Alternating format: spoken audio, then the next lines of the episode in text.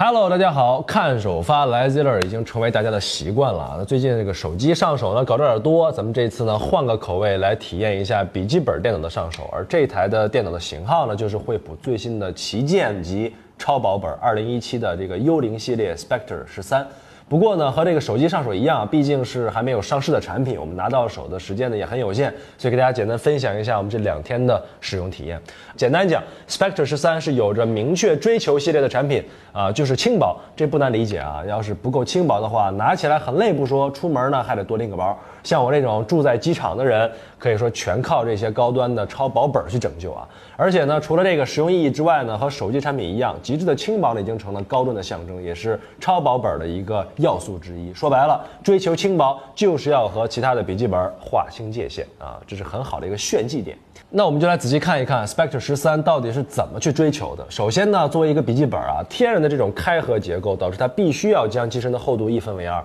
这就不可避免的在轻薄性上呢造成了巨大的困难，因为薄到一定程度啊，我们侧边那些必须要用但是又没有办法容纳的接口呢就会无处安放了。因此呢，这个 Spectre 十三就不得不做出一些妥协，将所有的这些接口啊置于整个机身的背部，在 A 面转轴的后方呢，呃，来去规避这个开合结构啊。那么这样子的话，这个键盘呢就可以继续的做薄。第二就是它的机身接口本身薄到一定程度之后呢，空间捉襟见肘了，太大的接口呢也放不下，因此又小又强大的 USB Type C 就成为了主要的选择。甚至呢还有这个全 Type C 的笔记本出现，Spectre 十三呢就是其中之一。整个机身上呢有四个接口，两个 Thunderbolt 三，还有呢这个 Type C 的接口，还有一个呢是 USB 三点一的 Type C 接口，都支持 PD 的快充协议，以及一个三点五毫米的耳机接口。散热孔呢就藏在了它们下边这个低面的衔接位置。机身呢终于是可以继续往下做薄了。不过呢，这种和新款 MacBook Pro 一样的做法呢，势必会招惹同样的麻烦。好在呢，惠普方面呢为 Spectre 十三呢配备了一个 Type C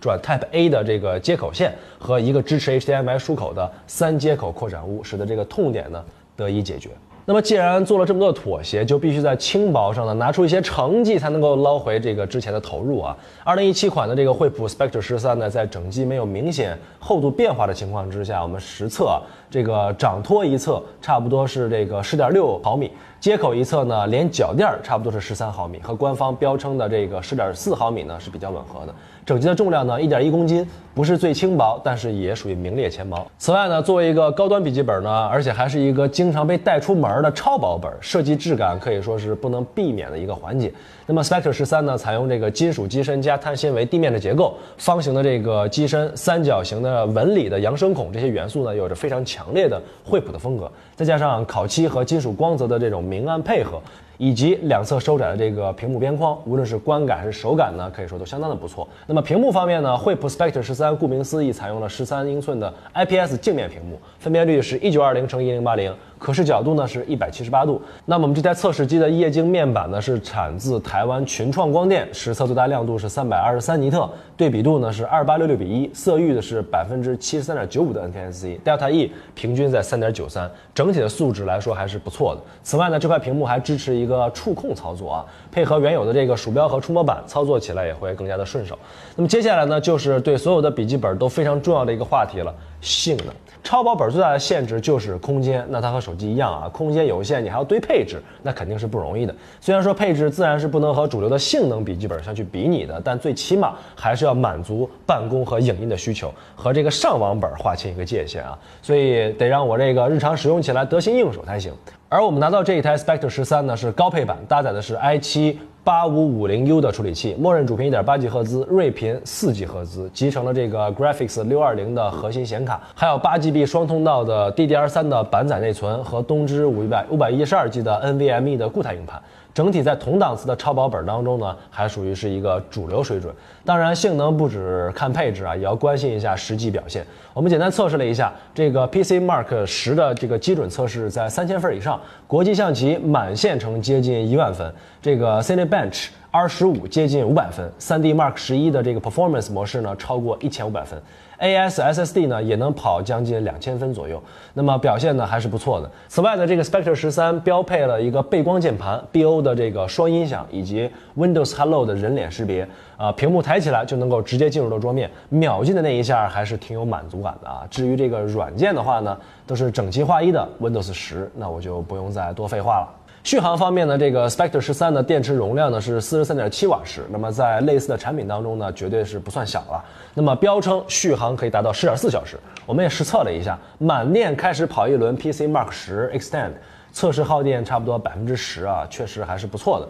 充电方面呢，Spectre 十三标配的这个最大的六十五瓦的输出功率的 PD 快充头，呃，标称的话呢，半小时能充百分之五十。我们实测半小时从百分之七充到了百分之五十五，表现的也差不多。呃，充满的话呢，大概需要两个小时左右。对于出差党，无疑来说是一个很好的利好消息。此外呢，这个惠普呢还更新了另外两款产品，我们也简单的体验了一下。先是呃同属这个 Spectre 系列的超薄本 X 三六零。到手的虽然说是 i 五的八二五零 U 的这个低配版，但是黑金的配色却是深得我心的。和这个 Spectre 十三呢不同，主打的是变形本功能，屏幕可以三百六十度开合。呃，标配的一零二十四级压感的 Windows Ink 的手写笔呢，能够更好的发挥它触控屏的优势，应用场景呢也更广泛。当然轻薄方面就不如这个 Spectre 十三了。不过实测这个掌托附近的这个厚度呢，十三点四毫米，转轴一侧呢加上脚垫十五点六毫米，重量呢是一点二六公斤，也是一个不错的水准。那么再有呢，就是一款 Thunderbolt 三的这个扩展坞，名叫做 Omen GA 一零 Accelerator。OK，这名字有点绕啊，隶属于这个暗影精灵游戏系列，所以呢，大家都能猜到了，除了正常的 Type C 的扩展坞功能之外呢，还针对目前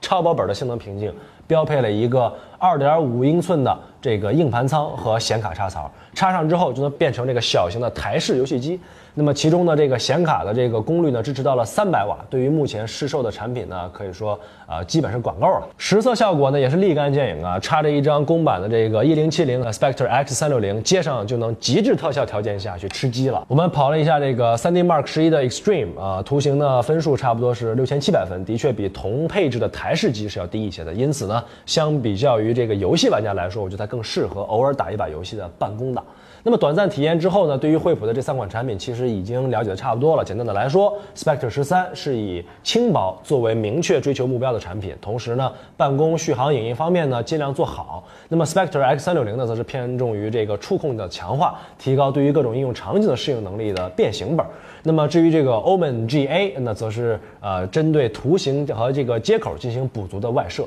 这三款产品配合起来的话，就能实现高端用户需求的这个场景的全面覆盖，建立一个比较完善的产品线，从而提升惠普的这个超薄本市场上的品牌竞争力。OK，那么今天的上手呢就到这儿了。更多科技生活方式的视频内容，欢迎大家关注我们的官方微博 Zero 中国，还有我们的官方微信订阅号，或者登我们的官方网站 Zero.com。如果你不嫌烦，也关注一下我的个人微博。OK，我们下次再见。Peace.